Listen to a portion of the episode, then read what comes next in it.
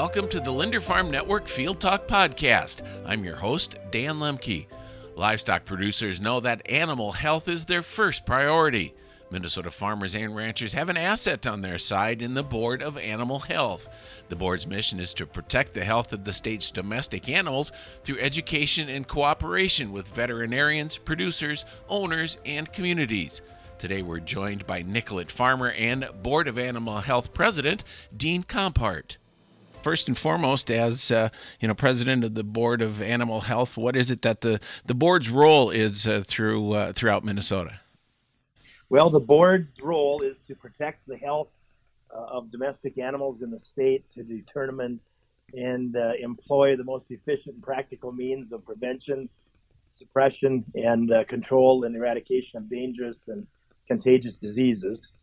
Um, and that's across uh, all the domestic animals that we have here in the state of Minnesota. So who makes up the board? What uh, what kind of a uh, yeah. representation is there? There we have five members on the board. Um, it's three producer positions and two veterinary positions. Um, Doctor Jessica Fox, uh, she serves as one of the veterinarians. She has a pretty unique background in um, in her areas of expertise. She's been involved with aquaculture, um, uh, some cervid uh, type stuff, uh, cervid being deer and elk type farms. Um, Doctor Uh, Peggy Hawkins, who's from Northfield, Minnesota, she's uh, works uh, primarily, her expertise has been in swine. She has done some small animal and then uh, has done a lot more recently in research. She's employed with a group over in uh, Northfield that does some, um, you know, some extensive research and uh, rolling out some new products. Uh, other other people, myself, being a swine producer. Um, And then a uh, Erica Sawatsky, she would be a poultry or turkey, turkey producer from about a fourth or fifth generation family uh, over in uh, in the west central part of the state. And then uh, uh, Mister Jim Votz, who's a retired uh, crop farmer and has uh, had some experience raising uh, some sheep and some uh, cattle as well as uh, pigs at one time. So, uh, so that pretty much, it's not a very large board. Uh, just recently in the two thousand twenty-one legislative session, um, the legislature uh, deemed it uh, necessary or felt that we needed to expand the board. Um, they added an additional person, uh, which has not been filled as of yet. And that person is uh, to be selected as a producer of livestock from a nationally recognized Indian tribe. And uh, so that will be the sixth person Uh, on the Board of Animal Health. So once that person has been selected and, and brought on board, we'll be a board of six. What uh, was interesting to you about uh, that board? Yeah, well, I was encouraged by, I was involved with an organization called the Minnesota Livestock Breeders. It's another organization that dates back to the to the late eighteen hundreds, actually. And uh, uh, I've been on that board for a long time. In fact, uh, my folks and then my brothers and I have been inducted into their Livestock Hall of Fame. They uh, they had urged me uh, as a position opened up on the board to apply for that position, and I did. And uh, you know, with having kind of a unique perspective with that organization, you know, we worked with people who were in the horse industry, sheep industry, um, um, swine, beef, dairy, you name it, and, and the, the various breeds that are within those different species of livestock have representation representation to the board. So so it kind of gave me a pretty broad exposure to, um, you know, people who uh, animal health is very important to.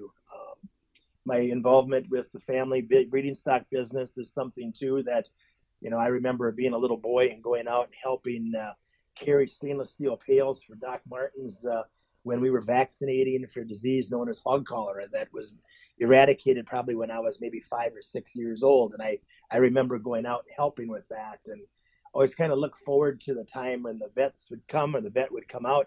And that was kind of your, uh, you, you, you'd learn a lot, you know, you'd listen to what he'd talk about and some of the things that they're, that they're dealing with. And, and that continues to this day to be a form of educational material, I guess, where you get a lot of it is, you know, from uh, herd vet visits and so forth. They can help bring some experience and some knowledge, uh, you know, to uh, your operation uh, while they're going through your farm and, and uh, seeing some of the things that maybe you're uh, dealing with.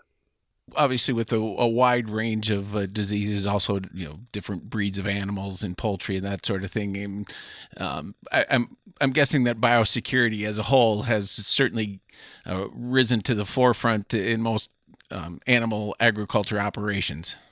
Yep, that's correct. Uh, you know, we've dealt with, uh, oh, you take back in uh, Leucoterabies, you know, that was a disease in pigs that our family experienced. Uh, And, and there was a lot of disease methods that you implemented in order to be able to break the disease cycle that was going on uh, with Pseudorabies. And, um, you know, you look at a modern livestock production, even in the, in the poultry industry today, it's not uncommon to have them uh, uh, have, oh, benches where you will change clothes, uh, you will uh, wash and uh, try to cut down or eliminate uh, any Uh, exposure to something that you might have come in contact outside of the building that you would bring into the building and expose the animals to.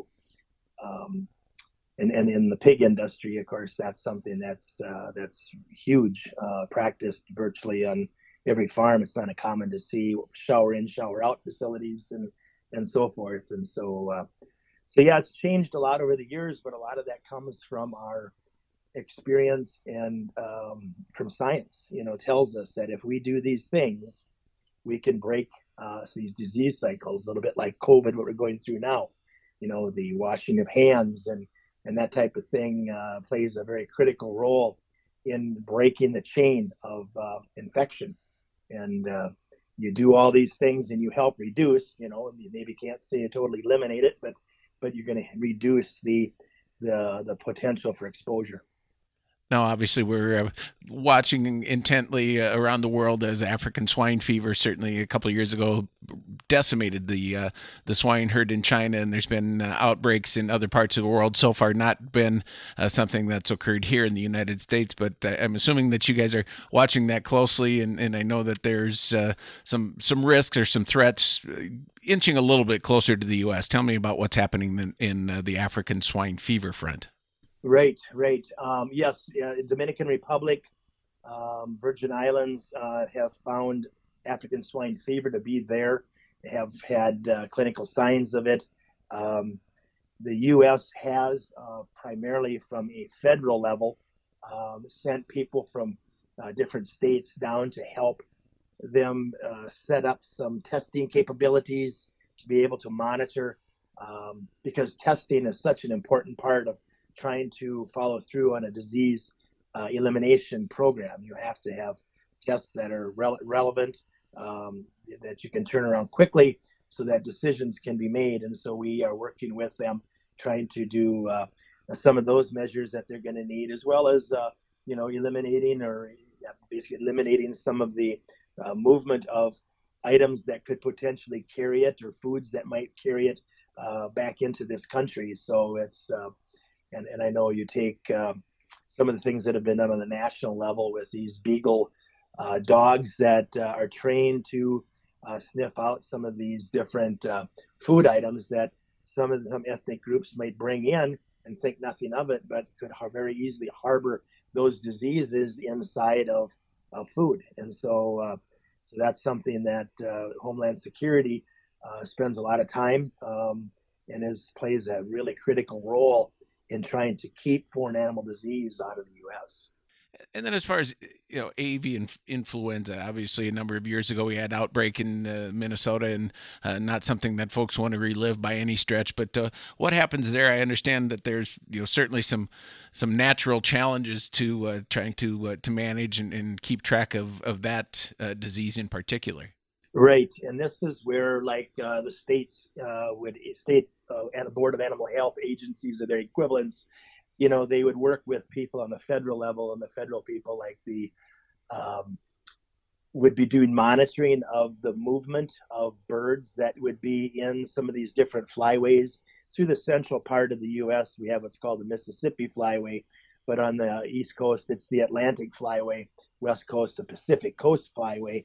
And birds will migrate, uh, you know, from south to north in the spring. They will uh, potentially cross paths with birds that don't normally uh, would would normally be found in our hemisphere, but they still can overlap and uh, give disease uh, to them. And so then we have to be very vigilant in um, what is coming south, uh, you know, as the fall uh, arrives. And right now over in Europe, there's uh, quite a bit of high path avian influenza, you know, in Europe. And so we uh, are really heightening our um, I think they test like six thousand animals a year uh, in some of these flyways to monitor to see if they find anything. You know, it's not uncommon to find low-path avian influenza is kind of endemic in the wild uh, migratory birds, but the high path is the one that is of the greatest concern. Um, and so that's, uh, yep, so that's done kind of on a national level. And again, it's, uh, you know, it's kind of interesting how it, it it makes its way south and then goes north and gets in a location where come next year we need to really, uh, you know, heighten our biosecurity measures. And I think that's kind of where, uh, you know, where, where we're at uh, uh, in this upcoming uh, probably, you know, year, twelve to eighteen months. And you mentioned in, endemic, uh, which avian influenza can be the low path. And you also uh, end up dealing with uh, chronic wasting, which uh, you and I had chatted before about the fact that um, there there are concerns in, in farm deer populations with that, but that's actually a disease that is, uh, you know, native, natural, I guess, uh, to the wild as well. Touch on that if you would. Yes. Um, yep. Southeastern Minnesota, we have, uh, uh, you know, C W D is more prevalent or has been found uh Uh, down in that part of the state. And of course, uh, you know, C W D originally uh, was found in uh, Wisconsin and then in northeast Iowa back about two thousand two, I believe it was. And and so it's not probably surprising that we would find it in southeastern Minnesota when you have proximity to it in the wild. And, and, uh, and of course, deer move. And I think deer, you'd be surprised how far deer can move. You know, some deer have moved in collared deer studies seventy to one hundred twenty miles, uh, depending on what state study you look at. And so so they clearly they get around, and, and prions are, are not like a virus. Prions are going to be a protein that uh, has an incredible desire to survive. It's uh, it takes like, uh, I believe it's eighteen hundred degrees to deactivate a prion. I think it's like nine hundred degrees over an extended period of time uh, can can deactivate these prions, but it's just, these are kind of temperatures and conditions we really don't subject things to. And so to think that, you know, and, and especially with uh, C W D, you can have a perfectly healthy, normal looking animal that can be uh, um, shedding these prions, and you have no reason to think that he's a sick animal at all. And all of a sudden he expresses disease and sickness, and uh, in a relatively short period of time will succumb to the disease. And at that point in time, you realize you have a problem. You know, it's it's kind of like if uh, if uh, uh, COVID um, were like C W D, we would just now be in start understanding that we have disease. You know, and so that's makes it a really a challenge because there's not a live animal test, um, there's not um, a, a good surveillance method that we can use at this point, and so there's some things that are being worked on that could be Uh, very, very important for being able to better deal with the disease. But right now, you know, we have our hands uh, tied on some, on some on some things until we get some breakthroughs in technology. So as far as information on any sort of the recommendations for uh, um, management or that sort of thing, where should folks go to find out a, a good source of, a good clearinghouse of information? Does the Board of Animal Health have a website that has that information, or where can folks go? Yes. Yep, yep. The Board of Animal Health has a website that you can go to. Um, you can go, you can click on some different uh, species, different diseases. Um, there's uh, also, you know, talking to a local veterinarian uh, is probably a good place to start if you're dealing with uh, with animals, is to have a relationship with a local veterinarian, and they can uh, certainly answer a lot of pro- questions that you might have. But if it gets to a point where, you know, just like recently we had a disease known as rabbit hemorrhagic viral disease that uh, two animals were found up in Ramsey County to have, two rabbits. And um, and so something as innocent as, as that uh, can get into the wild population, and it is in the wild population in the southwestern part of the country, in the Arizonas, California, uh, that that area, and it uh, it causes death, and uh, could be very, very, uh, very hard on, um, you know, the rabbit industry, rabbit population, not just, you know, pet rabbits, but also rabbits in the wild. And so, so, uh, so that's something that has just kind of come to uh, to light here in Minnesota in the last uh, probably six months. And, and in fact, they've already uh, kind of sped up and uh, did an emergency vaccine has been Uh, made and made available, and some uh, rabbit breeders in the state have already started to vaccinate for that. So, uh, so yeah, these uh, these challenges come in all sizes and shapes, and uh, and in all species. And so it's uh, makes for the board has to have uh, wear many hats. Um, that's for sure.